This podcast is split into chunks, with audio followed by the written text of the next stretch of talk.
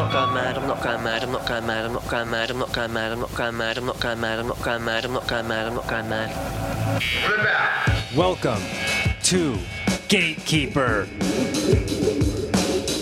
podcast about booking from the bookers and gatekeepers who decide who's in and who's out. Also, there's other stuff. And now, your host of Gatekeeper, artistic director of the Hollywood Improv, Jamie Flam. Hello and welcome to Gatekeeper. My name is Jamie Flam. We got a great episode for you today. I did an interview with Dana Eagle, one of my favorite comics, and she just wrote a book that's coming out now called How to Be Depressed, a Guide. And I think that just about any comedian or artist uh, is going to get a lot out of our conversation. The book is really funny. But before we get to the conversation with Dana, I actually have an announcement to make.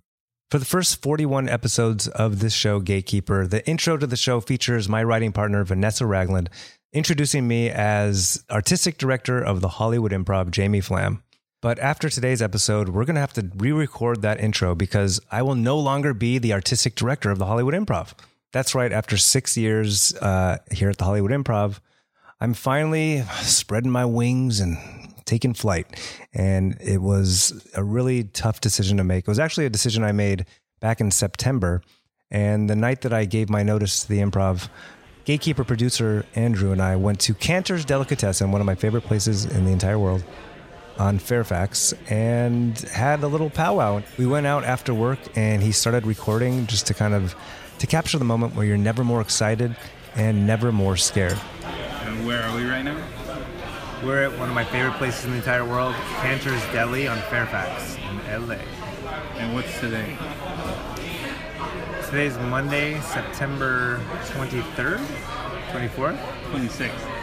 Today's Monday, September 26th, 2016, around 11 p.m. at night.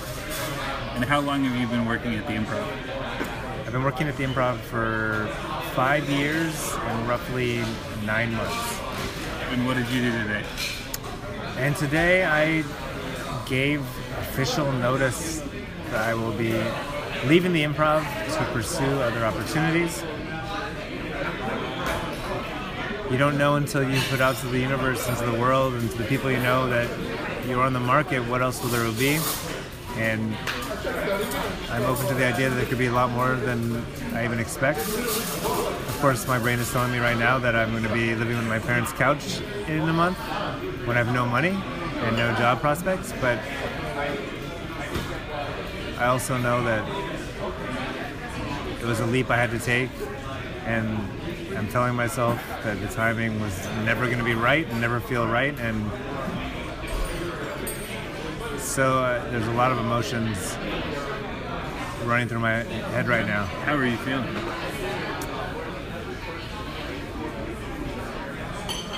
Very mixed feelings right now. The improv has been my family and my home for almost six years, the longest I've ever spent at any job in my entire life. And it really is booking a comedy club, especially the Hollywood Improv. It's, it's a weird lifestyle, and having lived within four blocks of work and the club, you know, I've basically lived in this neighborhood. I'm either improv or my house or here at Canter's, and you know, I have such close family with people at the club, and you know, our GM Rita Piazza, who was the one who hired me and took a chance on me, and down to our, our box office staff and office staff and everyone in between, like, and of course the comedians and the artists that are there every night, like. It is a tight family, a dysfunctional, weird family, and to know that I'm going to be leaving is very surreal and sad. But to be able to create my own and hopefully be able to produce at a higher level makes it exciting. I also feel liberated. You know, this job is one of the craziest jobs on the planet. Booking a Hollywood comedy club and the egos and the the number of emails and texts and phone calls and constant barrage of people asking you for something, the amount of times you have to say no.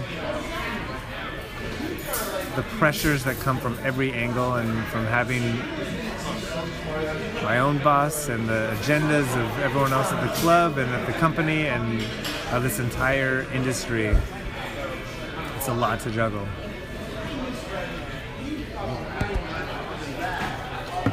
Ready? I need a minute. I think we're ready.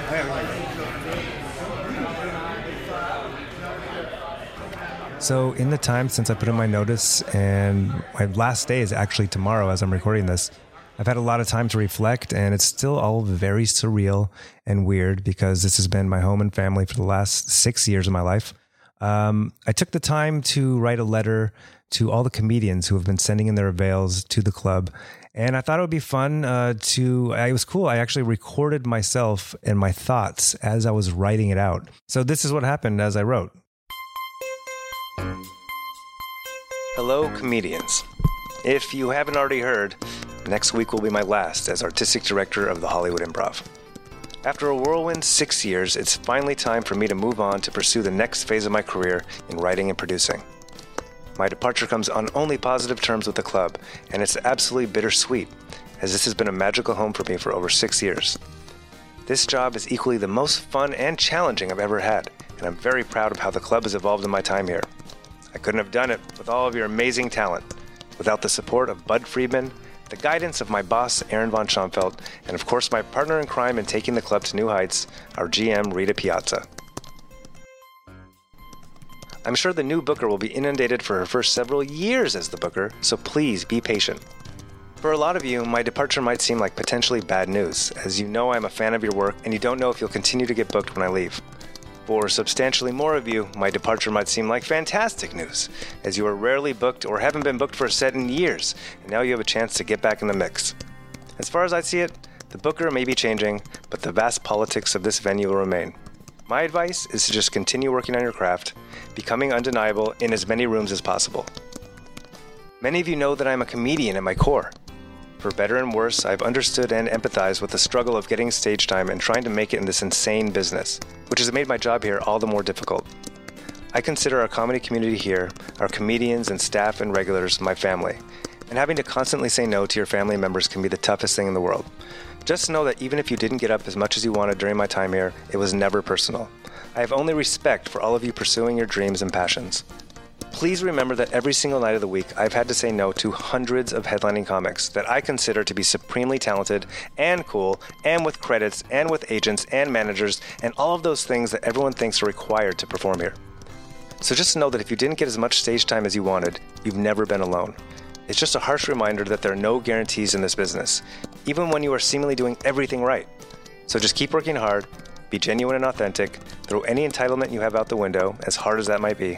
And when you do get the chance to go up on one of the stages here, absolutely murder it.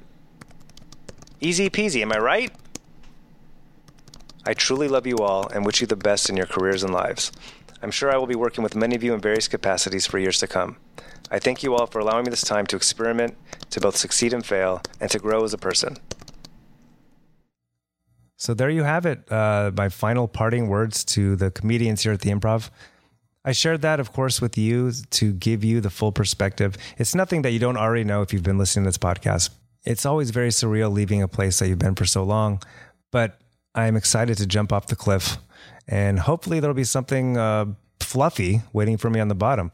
And if you're wondering if this means it's the end of the Gatekeeper podcast, well, I'm going to give you a resounding no because I've gotten really good at saying no the last six years.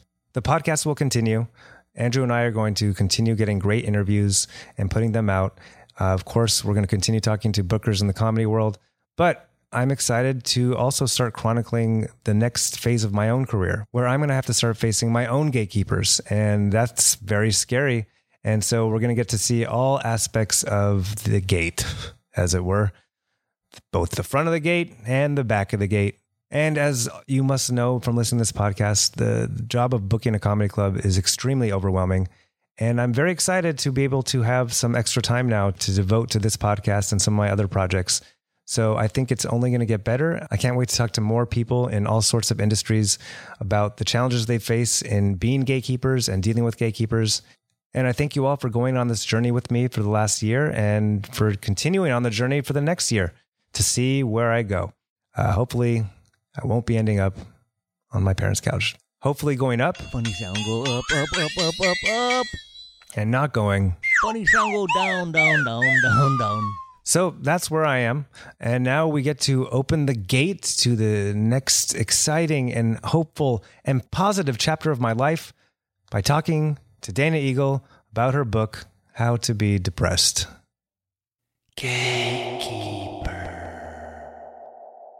Welcome to Gatekeeper. My name is Jamie Flam, and I'm so excited about today's guest. It's Dana Eagle. Yay! Am I allowed to cheer for myself? Of course you are. Um, she's the author of How to Be Depressed, a guide, which is not only an amazing book that I've read three quarters of, because Oh it was, my gosh. which is pretty good for someone that has dealt with depression, and Yeah. but it's also the most beautiful book, and it feels so good in my hand. Like, did you make these choices? Didn't I? I wish I did. Um, I, I wish I, I, I feel like I was a part of them. I feel like I inspired them. Um, but no, I didn't make them. The, uh, the artist was, uh, Kelly Pasager and, uh, she has, she's a fantastic artist. Her stuff is at the MoMA, so she's not like just an illustrator. Um, not that there's anything wrong with being just an illustrator, but, uh, and yeah, but I did, I did the text and yeah. That's, I mean, that's the most important part. the most important part. So yeah, I'm so glad. But yes, it's funny because I've been very surprised when people say that they've that they've read it. I'm like, oh, you read? You don't expect anybody to read Right. anything anymore. It's more like got your book. I don't expect like I read it. Well, it's it's very easy to read. It's super funny, and we were just saying like, um, and well, I guess we'll open with this. It's called How to Be Depressed, the guide. Yes, Uh, but I found it to be extremely motivational that's wonderful. because a clearly you have dealt with depression, Mm-hmm. and here here's a book that you wrote right in front of us. Right, that's amazing. Yeah. So the fact that you've gotten something done, but you know, I think people reading, especially comics, you you have to relate to uh, the specifics of depression. I, I mean, the things that resonated the most for me were, um, I think there was like a 15 point list of how to get something done. Right, or- right. How to leave things unfinished. Yes. How to leave things unfinished, and that's my life. It's like, uh, actually, could we find it real quick? Do you even know what page Yeah, I, it's on? I think I do know where it is. I have an idea of where things are. it could not more perfectly describe my relationship with creating things. And if you don't mind just reading it, oh, really? Okay. Sure. I don't know. I don't, is it too much of a spoiler? But it's so funny that you said that because that it was definitely based on what I felt stand up did for me and depression. And, you know, as a comic, like I don't want to do that whole thing of like, oh, it'll heal you, you know, because I don't want to be one of those other people that I make fun of. Right. But um, Oh, and I was going to say that that's the other thing that I am definitely you describe the types of um, depressed people, and I all the types of depressed people. I'm the one that's like every six months breaks out and has the answer because I read a book. Are you really? That's Wait, me. we should go to that page because I'm a I'm the cicada depressive. Okay, let's let's. I come out like every seven years. So I have types of depressants. Let's see, page 28. And uh, they'll, they'll edit out the page turning and stuff. It's right before. Right no, I think this adds some like authenticity, like it's happening right before us. Yeah. Okay, so, oh, there's the I'm fine depressive. Uh, and then let's see, you were the. I'm the cicada, emerges every five to seven years. When you ask, Where have you been? He simply says, I just had to work some stuff out. Right. I know a few of those. You are the breakthrough depressive. yes. Every six months or so, the breakthrough depressive discovers it, a transforming experience, religion, or book that offers the key to total happiness. This time, he really got it. You can too by making five easy installments of 1999. Yeah, I, that's me. Yeah. It truly is. And I, I, Andrew's shaking his head because he's known me for about a year and a half, and I, there's probably been three of those. The power of now. Um, Oh my God. You can heal your life. Yeah. Uh, Beth Sherman, uh, she's a writer. She said she I had that book in my car, and she looked at it. We were on our way to a gig, and she looked at it. It said, uh, "You can heal your life," and she looked at it. She went, "You can." what else do you have on your Um, On my list of, oh, I mean, I've got them all. I've got the Wayne Dyer series. Wayne Dyer, I've watched some of his stuff. Uh, tons of things on Buddhism and meditation. And the thing is, with those books, I I got something out of every single Yes. one. But at the same time, they also make you feel like if you're not happy or you're not your, your life isn't what you want it to be that it's your fault it means you're not having the right thoughts and that's not true i think they also uh, well, I guess you can't sell a book by saying, "Hey, I can make things really good." You know, they they oversell the Sure. the promise of happiness of like this is going to change your whole life.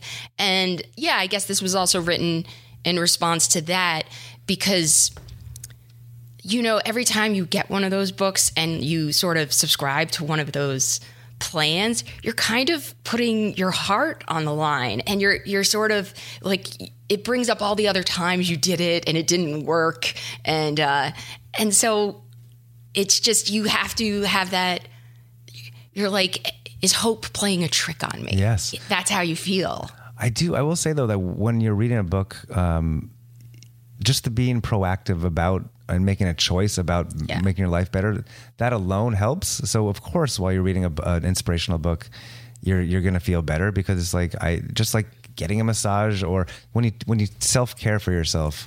Positive action is my yeah, therapist and, call and it it. could be very fleeting, of course, because um, as soon as you resort back to the habits that, um, or you know, listening to our crazy brains, um, but in those moments, just being proactive is, is very helpful. It is. Wh- Where'd you get your crazy brain from? Mom, dad? That's a good question. I'm, I'm Judaism. Uh, Yes. That's it. Yeah, that's it. That's it. We didn't have a we didn't have a choice. What about you? Um yeah, I mean my genes um I don't want to blame all of Eastern Europe, but we are that's the side of my family that has it. But uh, I was talking to another uh, comedian, and uh, it was Greg Fitzsimmons, and we were saying how when you live with that, you're always looking back at your life, going, "Where was that point where things broke?" Like you're looking for a moment, but then when I'm really honest with myself, I'm like, "Oh, this was." This was pre-programmed. I was predisposed, and it's just an issue of uh, managing, making sure I'm always at the top of my range. So let's talk. Let's go. Through, like, what, what point? Let's talk about depression for a minute, and your relationship with it, if you don't mind. Oh, sure. It- you know, I think at this point it's very it's very hard to pull apart because it's hard to say um I think it's hard to pull apart because I'm also gay and uh, in, I'm an artist in show business. And so there's so many things that take me out of the general population. And then there's just my genes. So it's always going, well, yeah, that thing of would that have been me anyway? But the depression has gotten better as I've gotten older, mostly because um, I label it as that. And before I used to do the I'm fine, it's just this thing that's wrong. And it wasn't the thing. I was the thing. So, um, and it came on uh, with with puberty at age 11 and everything just life just changed within the matter of a month and then um, i'm not being chronological here and and then what happened was uh, it, it was a little difficult to treat. I, I hadn't i had had a therapist that had really talked me out of meds. Uh, you know it was like what was, what's that going to do? And uh, i guess it was going to keep her she thought it was going to leave her without a client. And uh, and that was um, that's irresponsible because she's not a doctor, so she shouldn't have said that. And uh, and then when I came out to LA, I was hitting that age where uh, what it turned out to be was bipolar tends to hit its peak, and so uh, it took it took a little while to get it from the time I started. I mean, it, it that's what they say. It's generally a ten year diagnosis, but it's bipolar two, so which I say is the sequel and never as good as the original.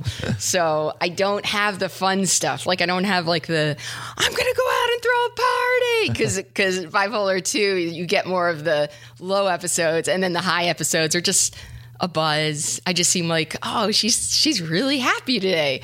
Um, so it turned out to be that and uh, yeah, I mean, we're we're managing.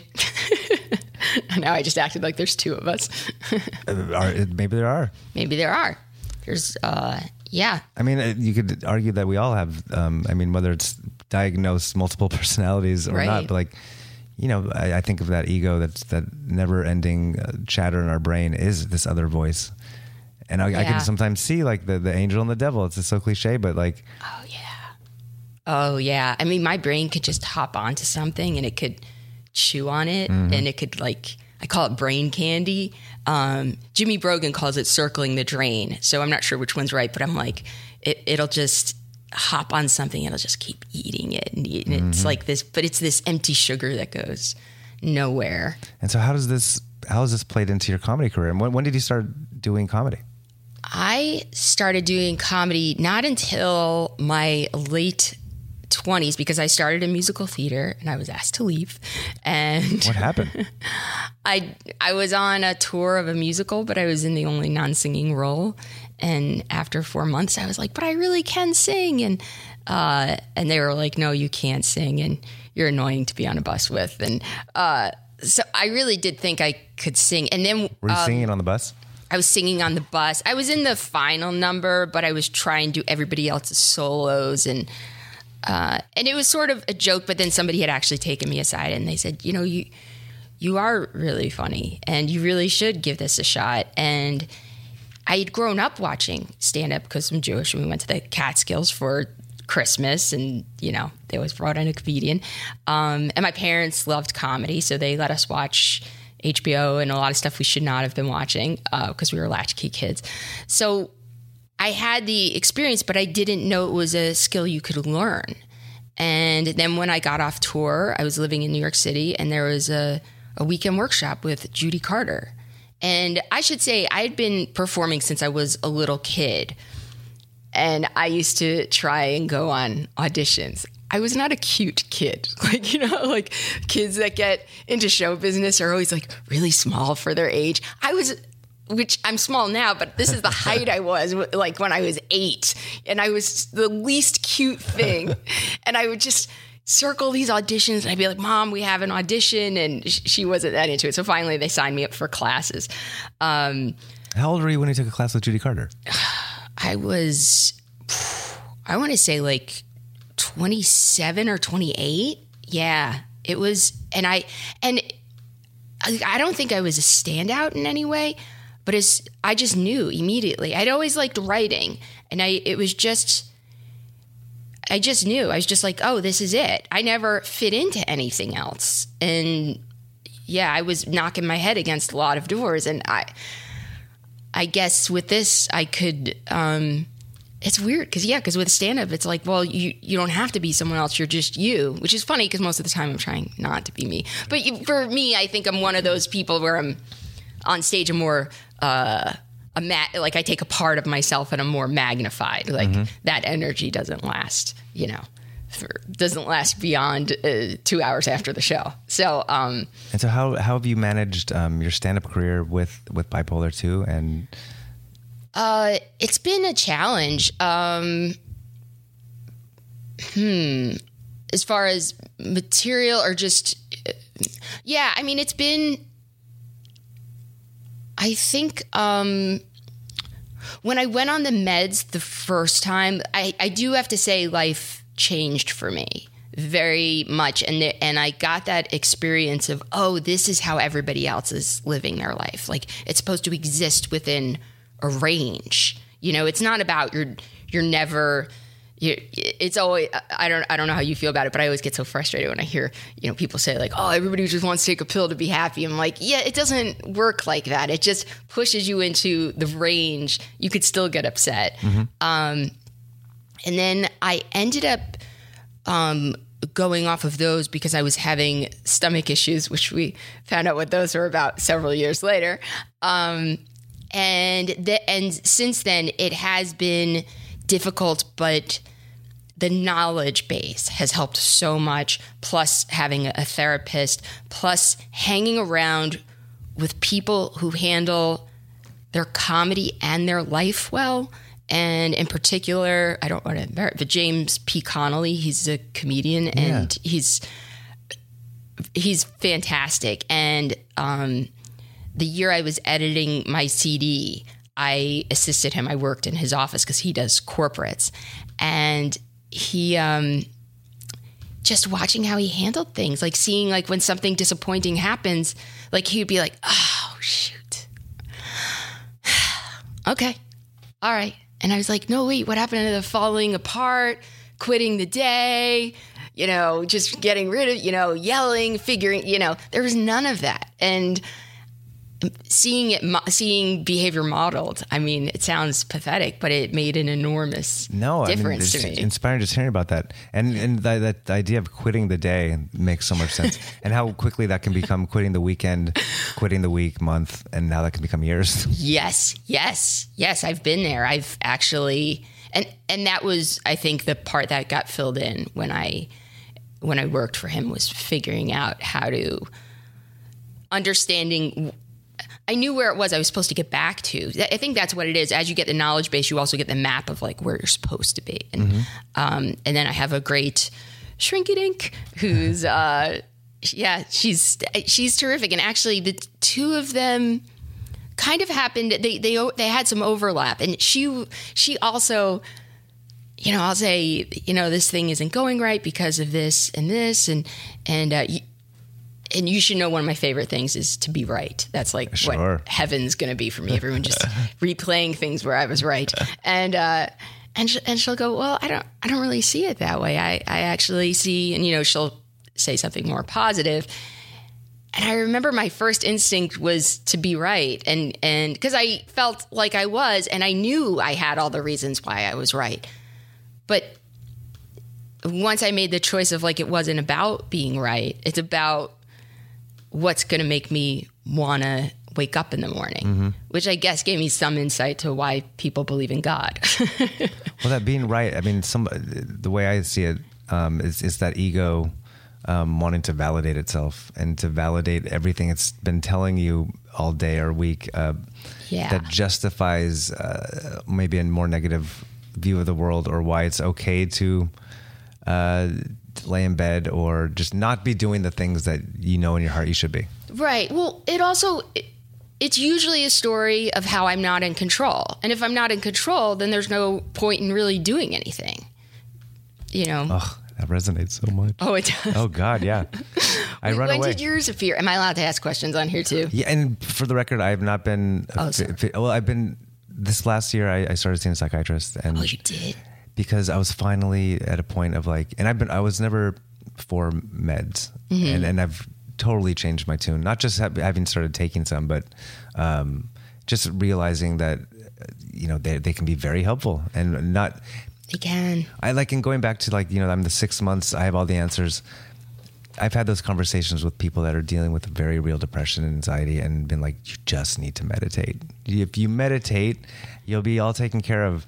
But understanding that these things are much deeper than that, um, and that it can be, of course, very helpful, and probably in some cases um, could be um, some sort of cure all. Um, but uh, having started taking it, um, you know, I take those tests and a lot of them, you know, like the, the questions about, like he's like, you have, you have minor depression, but it's more anxiety, and I never thought of myself as an anxious person, but Oh, because you're a good actor. I guess so. But um, so I I, re- I was diagnosed with having um, anxiety and um, and ADD, and so That's a challenge. Yeah. we talked when you got here. So are you? We, can talk about. Yeah, we could talk about the What- ADD. What do you take? Um, I do you take the the Adderall? I take Adderall. I take the Adderall.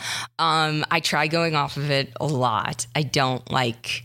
Uh, I, before shows, I actually, um, I'll try and switch from an Adderall to a coffee. I prefer that because I don't know if you know how it works, but coffee lights up your whole brain, and Adderall uh, shuts down most of your brain except for one part, so that things don't keep coming in. Um, so, yeah, I've I've struggled with it. Uh, I don't know. Yeah, that one I'm still in the middle of because I have. Well, you know what it is. If you have anxiety, it also ups your anxiety, and if you have any sort of obsessive tendencies, it. Um, but the, I did want to say one thing about um, about the medicine before, uh, which is for me for the years that my medicine did, the bipolar medicine I was on did work. Like I said, it gave me that map and it gave me a period of time to learn the skills I needed to learn. And and so I think even though we ended up phasing out the medicine, the skills stuck with me. I could use a refresher, but they stuck with me. Of me. course. So, um, it, and I'm I'm not. I don't want to sound like I'm all about pills, pills, pills. It's just I don't want there. I don't think there should be shame in it. It's uh, hey, Jonathan Kozel the, in the book The Noonday Demon. He says something about, uh, you know, depression is never the fault of the person who has it, and yet it's up to them to do every single thing that they can. But then he also adds to it, but if you do too much, you also kind of work again. Like it is this really delicate balance of sometimes you have to just let go and anyway. Well, it's um. I took you off the okay, but the Oh, we don't. We don't yeah, talk about it. And, then I also started taking Zoloft Oh, you did. about okay, four or five months ago, and I've seen a considerable change.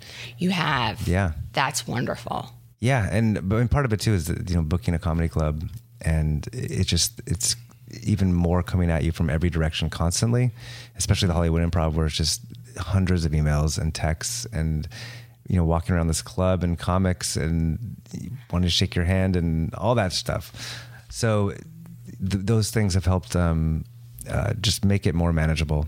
It, your job is a very difficult job for a Jew because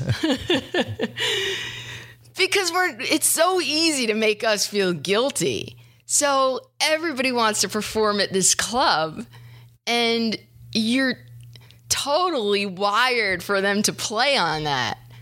And I never even thought about that. Guilt and shame are the the major. things. guilt and shame. Oh my God, those are our two main ingredients of the Hebrew. and I'm not like the guy. Like I'm not. I'm the worst person on Twitter. But the, the one thing I have pinned to the top is, um, you know, uh, booking a comedy club is 99 percent or one percent booking, 99 percent apologizing. And Oh, wow. I still to this day, and I've gotten tremendously better at saying no um because I have to. There's only so many spots for so many people, but of course. it still hurts my soul. And you know, you send in avails um, when you're in town, and you know it, it's five to six pages of dozens of names. It's hundreds of names, and even though it took, takes four seconds for someone to send in the dates that are available. I just see hundreds of people who took that time who are not getting what they want, and I'm responsible. So that weighs on you. Yeah, I I could I could see that because the you, you know as a performer I have a different point of view of that. Um, but uh, you know my my point of view as a performer is uh, you know no one no one knocked on my door and was like hey we need another comedian come on Right. you know I chose this and uh, I grew up uh, advantaged. I got to go to college and stuff. So you know, I there's other things out there for me, and um, and I can leave anytime I want. I just can't get along with people outside of comedy. You, Um, you found your community. but yes, yes, because we're so I could swear on here, right? Oh, yeah. we're so no bullshit. Everybody else is like there's so much, and I I notice, you know, even with promoting the book, and I have to go back and forth from the publishing company, which is they're professionals, they're a corporate environment, and both writing it and then in the promotion of it, I'll sometimes read emails and be like, I don't get it because comedians we don't mince words. People just say what needs to be said and here I'm you know you're, I'm like is there another message in that? I don't I don't I don't know. But yes with what you do also if you're not a fan of um of incoming you know I, i'm not sure if you i don't know if you have just the add or if you have the adhd i have the hd where i could also hyper focus. I could shut the world out and that's that's heaven for me Yeah. i could shut the world out and just focus on something and get it done and i, I love that um but too much incoming plays into the the anxiety, the ADD, and it's so weird because like I love doing sets, and of course if I have a good set, I feel good and I want to come and uh, say hello to people. But that's the part that takes the most energy out of me. I, I want to do it, but it's definitely the saying hello is the part that takes the most energy out of me, not the show itself. And basically, that's what you do every night. Well, the, what you say incoming, um, and I think by the time this episode comes out, it will be I might be done booking this club after six years, which is Andrew's smiling because I, I've not mentioned it on any podcast in the months I've known. This is the first people. but um, at the end of the day, because it, it, on paper, booking a comedy club, because I want to be write and produce and be creative, and even creative as a booker. And you know, there's nights here where I book the entire lineup or produce a show, and there's a band and um, or you know certain people that I'm working with to produce something. But you know, ninety percent of the time, it's just I'm just dealing with incoming. Yeah. Um, and that's where the, the the ADHD really hits. It's like it's so hard to be creative when you, I could. Today I have 350 emails um, in my inbox, and I- I've not been able to get down past 300 for three weeks, and so that takes up the entire day. Of course. Um, but the idea of being creative and being proactively creative versus just dealing with a million people's requests constantly. Right. And- Shutting off the incoming and choosing your own thing. Yeah, and and this place especially because it's like an industry Hollywood improv club. Um, part of my job is to massage a thousand different comedians and agents and managers and bosses. Um, anyway, that's that. That's so weird because it's like that's the problem I find with incoming is I, f- I feel like I have my gut instinct of what's important and what's not. But when there's too much incoming, that gets a little bit drowned out. And you probably have a lot of people with names and their managers and their agents and everybody else who's saying here's what and who is important. And uh, yeah that's probably Yeah, it's really hard to, to truly curate and be an artist uh, in this. And granted, there's been amazing Well- opportunities, and it must be is it painful? Is it painful watching other people and you're like oh well i want to be doing that. Um, it can be, and I've I found my ways to be creative, but um, but yeah, after, after six years, it, it was finally time. Anyway, this became about me and me leaving. I This is- know. this is I tend to book. do that. I tend to do. I, I love asking people. I know. I love asking people questions. When I was in, uh, when I was when I did the shows in Iraq, they were like, if you got captured, uh, you would ask more questions than the interrogator. They would be like, did you always know you wanted to be an interrogator? Was your father an interrogator? It's an amazing people skill. So People- I, I always like knowing how people made their choices or got to where they are. Now, like with you, I'm like, what? Wow, how do you handle that? How do you? Yeah, I don't. I I, I, I tend to to uh, check out, Mm-hmm. um, and part of it's the control thing, like you mentioned. Like, Yep. um, like well, I don't have control, so I'm just gonna give in, and I have the tendency to just wait. Like, um, like as when I'm finally done here, then I can really focus on what I want to do. Mm-hmm. Are you a, are you a, uh 2 a.m. to 5 a.m. person? Um, explain exactly what it is. Well, That's when I'm usually trying to sleep. I can't. I yes, I try to go to sleep, but sometimes like as I'm turning, as it's turning from 1 a.m. to 2, I'm like, everybody's gone. Everything's go- no one needs anything from me now.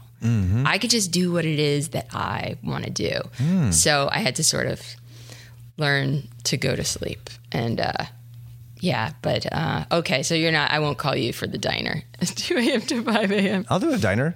yeah.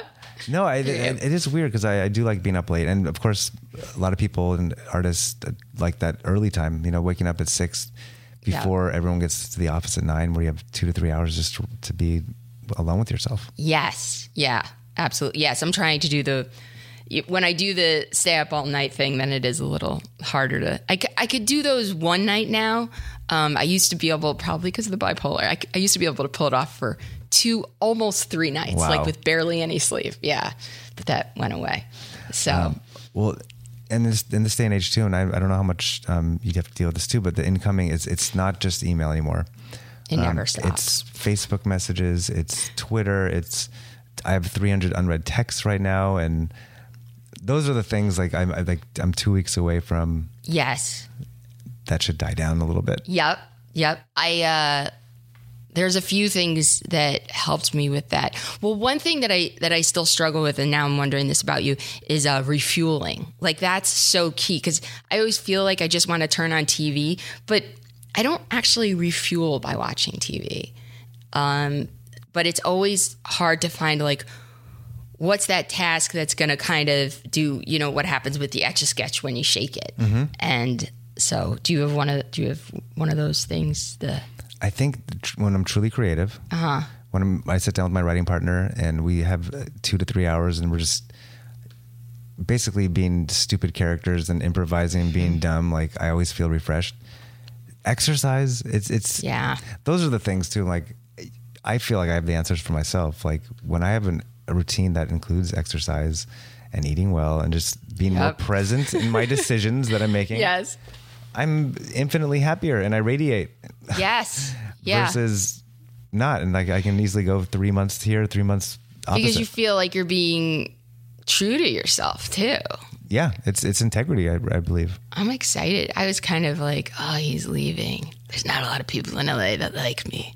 I have somebody that likes me that's leaving. Everyone I know that's ever mentioned your name is it's only with love. Um, you haven't spoken to everybody.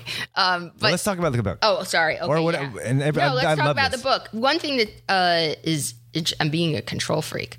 Um, one thing that's interesting, but it it sort of hinges off our conversation, is I don't know if you know this, but right after I got the book deal, I found out that I had non-Hodgkin's lymphoma, which is a form of No. cancer. And this is the it was it was a sprinkle of cancer. It turned out to be um, it's what they call lazy cancer, and so it's uh, it's it has the it has the cancer code, but it's it's like the I keep calling it the stoner of cancers. Like it doesn't replicate the way that most cancers do. And uh, so it turned out to be curable, and I just had to do one month of radiation, and uh, that was it. Um, and but the interesting thing, and I can't do a fair comparison because I had of all the can- like they were like, oh, if you're gonna get one, you got the right one, Right. you know. So um, so I had the easiest cancer, and I I I think I have like a little bit more complex of a depression. Um, but I do have to say, physical illness so much easier than mental illness. Wow. so much easier. It's it's great. I highly recommend it. It's like yeah, it's, what's the radiation for our shutting our brains off? I know. I know. Well, and that's the thing is like with with physical stuff, everybody else is telling you what's happening. You like you mm-hmm. don't I don't have to sit there and try and say, "Well, it feels like this." They've got the pictures. There's a team of people. They're going to tell you what to do. You don't have the shame involved of like I did something wrong. And probably by the way, I probably did do something wrong because I was not very nice to my stomach. Um and like yeah everybody you, they're just completely like you can start a gofundme i didn't but you could start a gofundme for cancer but no one's gonna start a gofundme for like i just can't get out of bed this morning so That's a good point. Um, well, talk about I mean the writing of the book and how do you. When did the idea come, and how do you how do you get a book deal? I mean, that's a gatekeeper thing. I haven't we've talked to. oh Like, okay you have an idea for a book. Now what? you have an idea for a book then talk to dana eagle and you'll put it down um, so it it's like everything else it's a it's a long time in the making but uh, this was actually part of a, a play that i wrote and it was a professor who was uh, in the play who was giving a lecture on depression and then it sort of she sort of unravels herself and is like first you're going to need sweatpants and um and I read that at my writers group. I had part of it up. I'm trying to think, but then I read part of it at my writers group, and they were like, "That's a book." And then a few other people also, as I was doing it, chimed in. And then the shorter version of the story is then what happened was I was playing a rehab center, and I wanted to see how it would do. And I think this is the lesson in it is I because I didn't have publishing stuff on my computer. So I sat there and I laid it all out by hand, you know, because if you want it to flip like a book, you need hmm. special. But it, and it basically became a booklet, like one of those little poetry booklets. And I ran it off at Kinko's and I brought it to the rehab center. Of course, didn't put together that like when you're at inpatient rehab, you're not really walking around with cash. So I ended up giving them out. But then from there, I sort of kept making like a few copies here and there. And then one of them found its way to a comedian, found its way to an author, and found its way to my agent, my who's now my literary agent. And um, we gave it a few tries. And the funny thing, I have to find the email and put it up there, is one of the first publisher responses was the publisher who does like Neurotics Notebook and Hypochondriac's Handbook. And they said, uh, We're not sure if this group of people has a sense of humor the way that the others do. was like, okay, clearly you've not been depressed. and uh, so she wanted a few rewrites on it, but at the time I was performing quite a bit. And I don't know. I, I think, I, you know, it's funny. It's something I always struggle with now, but I, I really always feel like if you want me to change something, and, and this, I mean, the agent was just trying to make the sale. She was doing her job. If somebody wants me to change something, that's fine once you've bought it, but buy it first. Otherwise, I'm just making it the way that I want to make it. Um, but so, so I let it sit. And then after Last Comic Standing, somebody else who had had their hands on it called me about it. And then I called the agent. And then by that time, what happened was Hyperbole and a Half came out. And her book was a huge hit. It's a graphic novel and it has a few pages in it about her, it's more than a few, about her depression and her blog. And hers is really heartfelt. You know, mine isn't a personal story. Um, but I think that broke open of like, oh, we can have a humorous book about this because, uh, I mean, like most industries, uh, they want to see it done successfully first. And hers came off of a successful blog, and um, mine came off of stand up. And then I guess, luckily, the heels of, of hers. So, uh, yeah, so then all of a sudden it was it was very much wanted, and But you, but the original writing was basically for yourself, and then to share with your audience. Yeah, There wasn't like a, a big like let's make you know publish this and and make a Yeah. big money play or anything. It wasn't. It was really.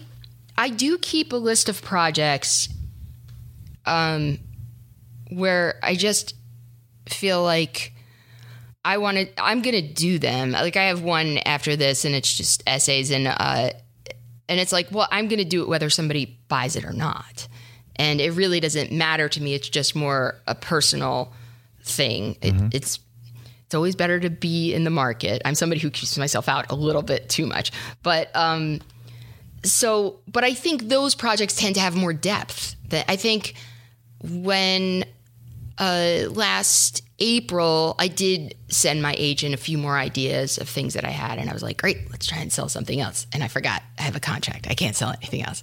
And uh, and so, but the truth is, is yeah, I mean, the topic has to be close to you.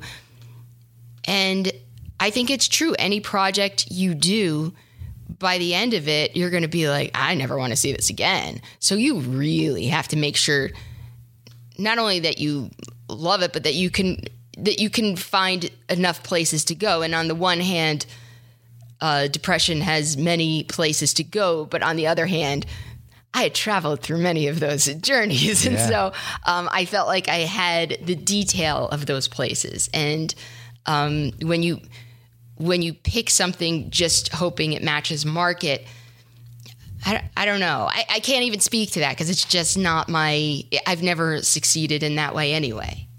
Well, I want to go back to that one if you Oh, can sorry, find I didn't find it.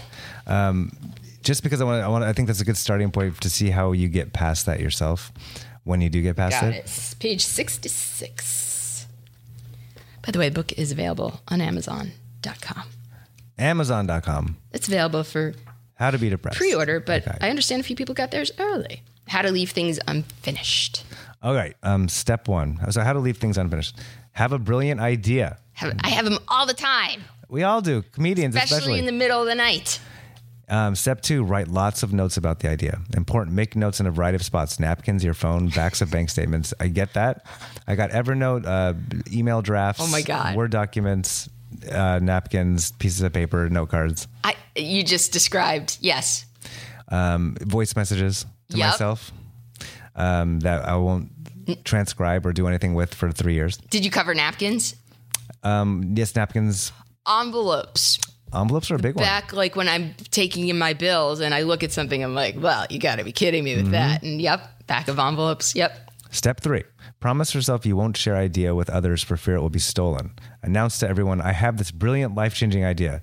Then share it anyway for early praise. I get that.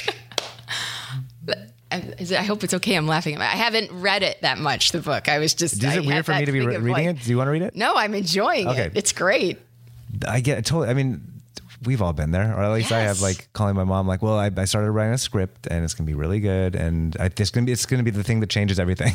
Yes, yes. And it's almost like we we have to have that to keep going. When I started stand up, I was like, "Oh, oh, I'm going to be famous like in a, a month or two. Yeah, it's going to happen so quickly." And I got to I got to pull back, you know, cuz uh, I might just not be ready. yeah, it's just uh yeah, that's that's what keeps us going. Yeah. Is being able to visualize it. And it's it's it's good to put it out there. Yes. Um, but then it's following through. But we'll get to that in a minute. Um, oh my god, I forgot how many steps this is. Um, it's a lot of steps. step four: set goal to complete plan to complete the plan by dinner time tonight. Yeah. Yes, we get that. Just quickly rushing into like this has to be done now. Yep. Clear everything else out because this is the million dollar idea. Step five: assemble all your notes. Of course, there will be one or two you won't be able to find. You're unsure what they were because you're a creative person who experiences altered states when creating, but you know these were the keys to your vision. Yeah. Perfect. there's problem. problem. Oh, and part of it is too is like, yeah, I couldn't find the note cards, and I am close, but I didn't have a chance to listen to those voice memos yet, and I can't find them. So uh, this, Yes, because when you as you gather the notes, you're trying to relive that moment of inspiration, and you're like, ah, this doesn't feel quite like that drunkenness that I had before. and it's incomplete, and it Yep. won't be complete. Step six: make a file. Make file, very important. Very important. to Organize those files Definitely. relentlessly. Yep. And you can't necessarily go on to the next thing until you've, uh, you know, made sure your, your desktop is all filed perfectly, and your iTunes everything's capitalized in the right place. And Right, right. And now you have to organize your old file. Oh, now I'm Yeah. adding to my own book. You have to organize your old files, making Yeah. sure there might be something in there that relates to this. Yeah, Yep. absolutely. Step seven, make a list of action items and next steps. Notice something just doesn't feel right. hmm Step eight, call a friend. Step nine, have a snack. Step 10, spend two hours searching for your lucky pen. Step 11, make a list of office supplies you'll need. Very important. Step 12, rearrange your office according to the laws of feng, feng shui. Yes, all the things. Yep. Um, steps 13A to 13F. Look up the laws of feng shui. Look up the news of the day. Look up your horoscope. Look up your ex's horoscope. Look up pointers on focus, willpower, and success.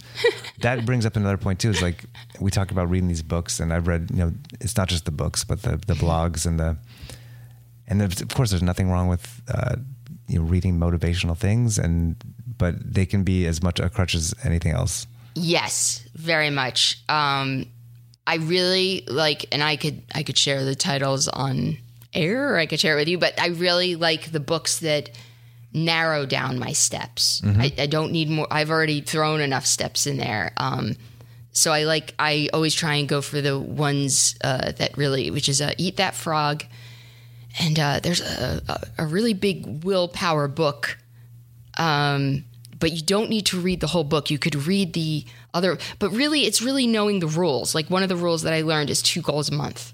Two That's goals a month. that's really That's the way to do it. Is two goals a month. And are these like quote unquote big rock goals or I mean, they wouldn't be your, they wouldn't necessarily be your annual, you know, it could be an action step within a goal, but instead of making it, I'm going to get this done by the end of the week or by the end of the day, they say set it by the month. Mm-hmm. And that that's, That's more, re- and, and keep it with 2 mm-hmm. is, is the thing. Yeah. I think that's very helpful. Yeah. Step 14, relax, have a drink. You can't work when you're this tense. Ugh, I understand that one. Step 15, vow not to go on the internet, but first check WebMD for that weird bump you've got in your tongue. I know that one too. I've self diagnosed um, with at least 10 different diseases in the last year, Have you? and I've gotten through them. Self healed. Oh yeah, now I They'll go to back. the doctor and I tell them what I have. Yeah. Yeah. And I'm like, listen, I Googled it. I know what's going on here. Yeah. Um, step 15A, realize you are dying and must say goodbye to your loved ones. uh, step 15B, seek the opinion of a medical professional. Step 15C, get a second opinion. Go for a third, fourth, and fifth. Step 16, seek trauma counseling. Accept that you've just had a big scare and are not well enough to create anything. Failing to complete this project does not take away from the fact that you are a genius. Get it? Step 17, make a list of all your other great ideas. Circle those better than the ones that you're working on. Ugh, that one. that one. Oh, when you go to start something and every time you go to work on it, you're like, is this the thing? Especially when you're doing things on your own time and your own money. You know, you're going, I only have a certain reserve here. And before that, is that going to, is this the right one or should I be doing that? And that's where the other people's voices are very hard. Oh, it's the worst. Yeah, I love I love your rendition of this. This is great. No, this is so much fun. I, I just get it. um, step 18 realize there are no fairies, no workshop elves assembling our ideas, but secretly continue to hold out hope that divine intervention will occur. I, it reminds me of the book, and one of my go to books is um, The War of Art by Yes. um, Steven Pressfield.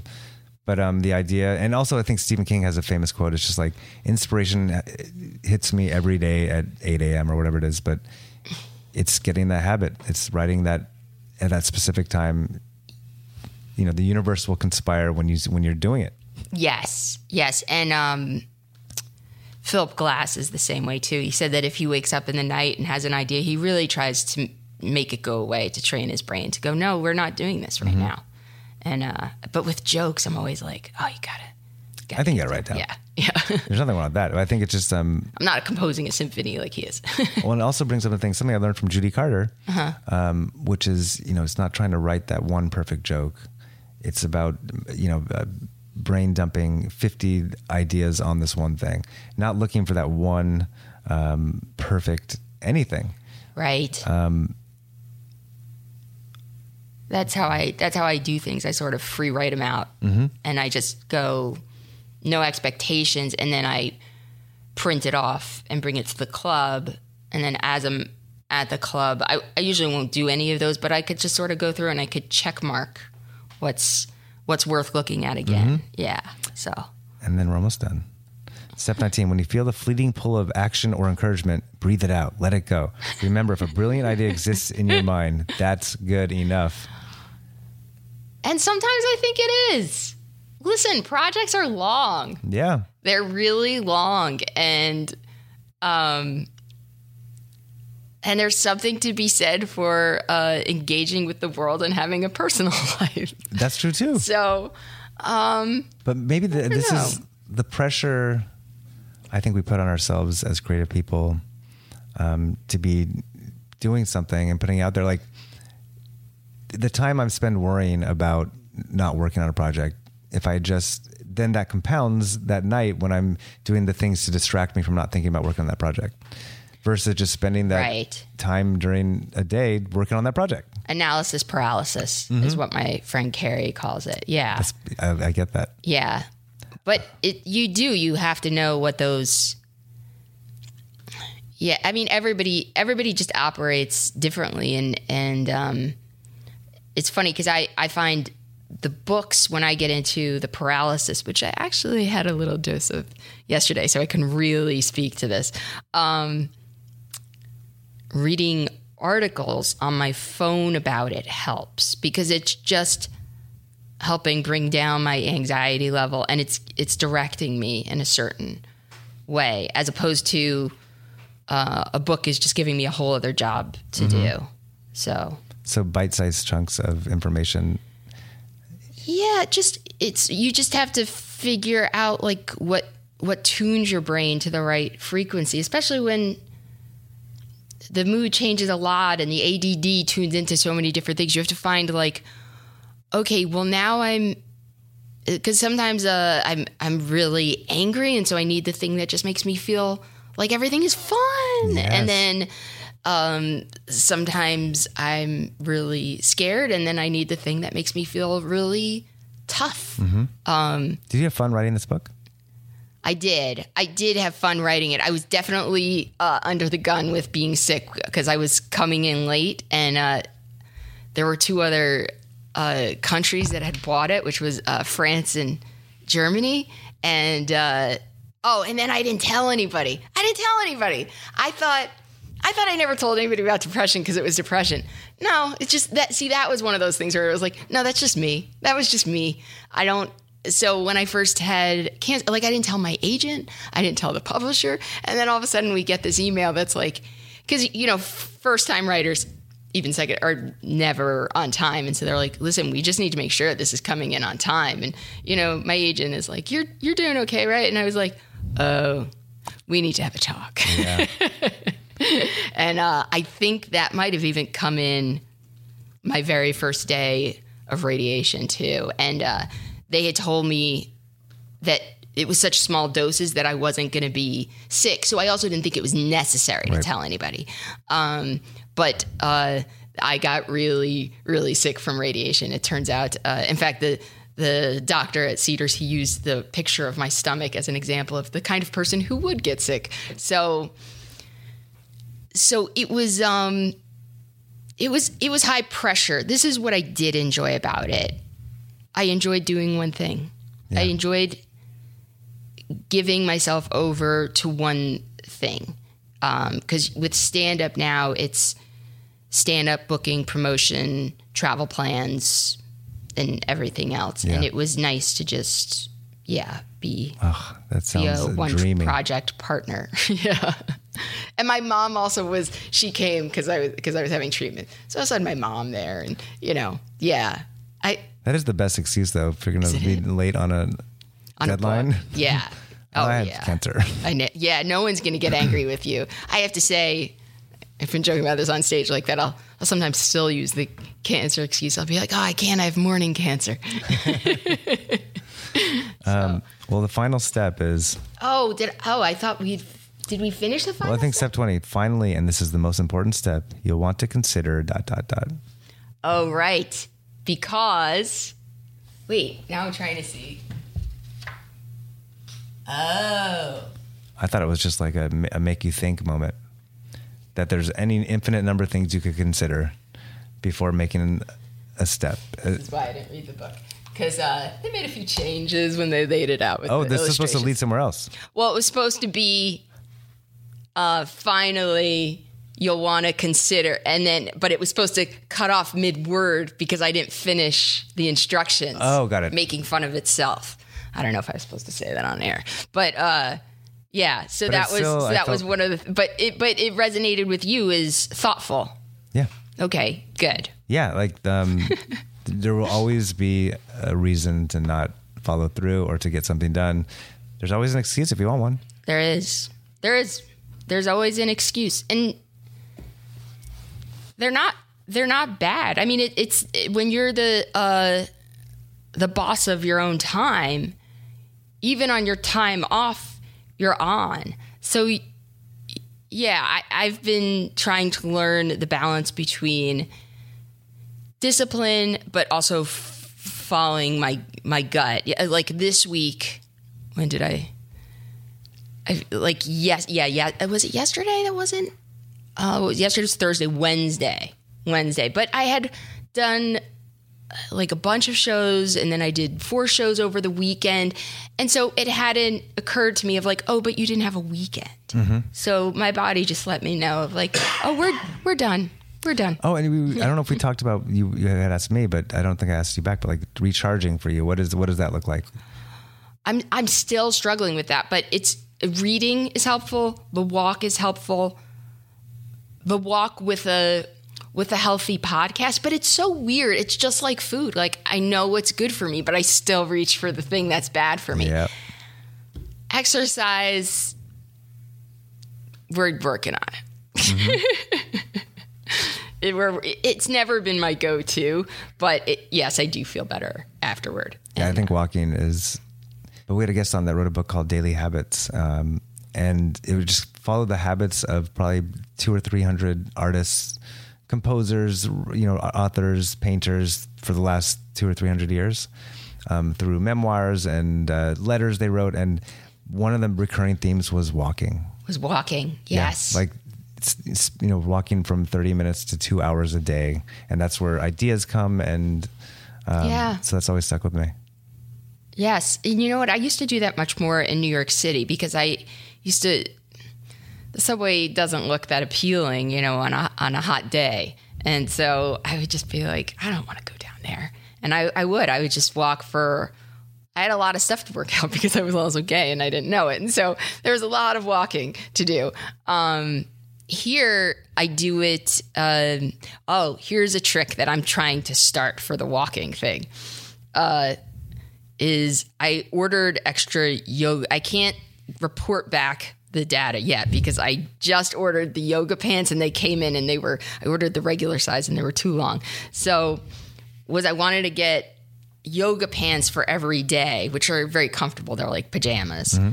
And then this way, I put on every night yoga pants, clean shirt. Now all I have to do is put on my sneakers and leave the house, That's brilliant. right? Because I'm not a morning person. So even the idea of changing my clothes is very hard.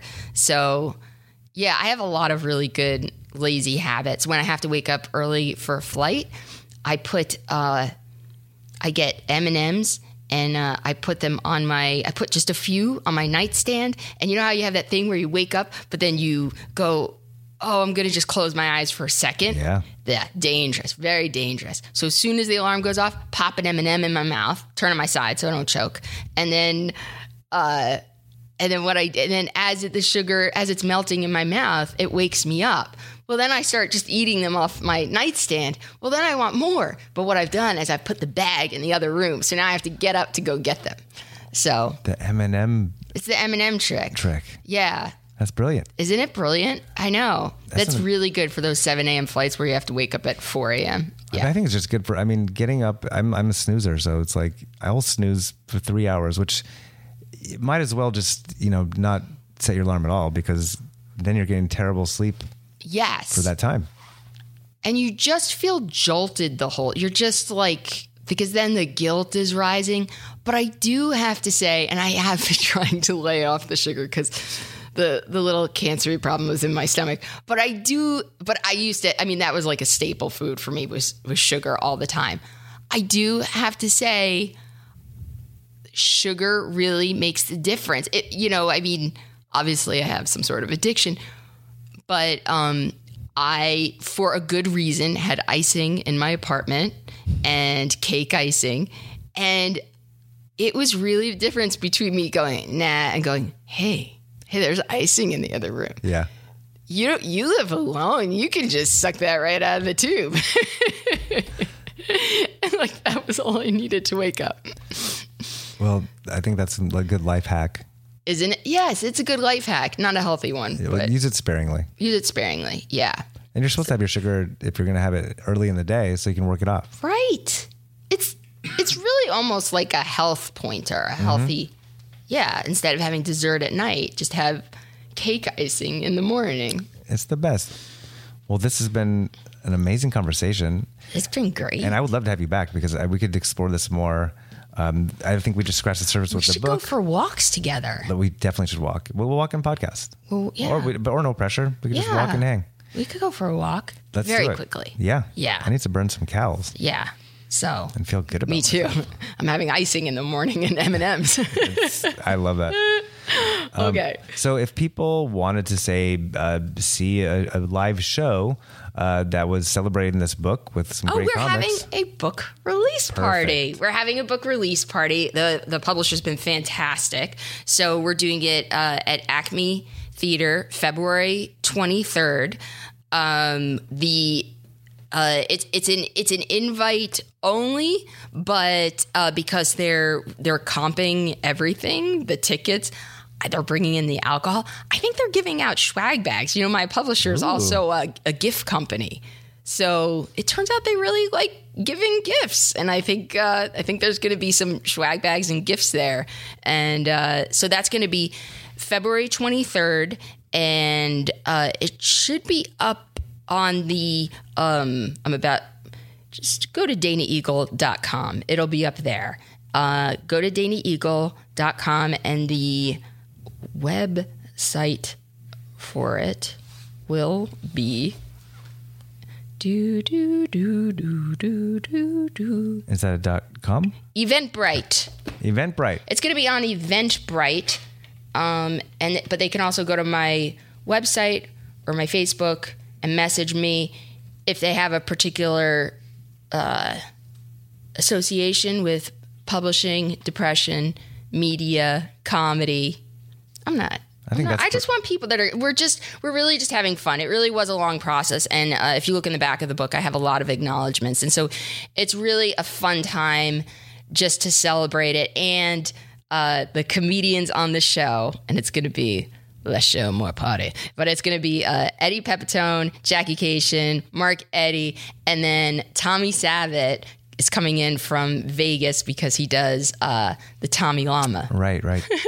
That's an amazing show. Yes, Acme on February 23rd. yes. And um, you can see Dana here. Well, tonight will be in the past. Um, this will not be coming out right now. This is not live. But um, if you have a time machine, get back to whatever night this is. Um, Yeah. And I, you'll be booked here I'll be here. many more times. Even if I'm not, I'll just show up. I'm right down the street. Yeah, I don't have to be invited. I'll just come. just come. Yeah, You're always invited. I love comedians. Um, well, why don't you read Oh, I'm gonna get to read. Oh, good. the ending thing? I love it. Work on your craft endlessly. Be a professional. Be undeniable, and be as cool as fuck always.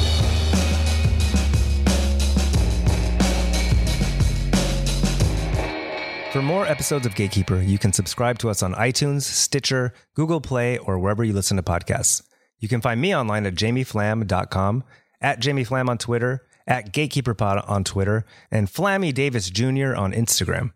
This episode was produced by Andrew Steven, and a very special thanks to Buddy Peace for the music at the top and end of this and all episodes.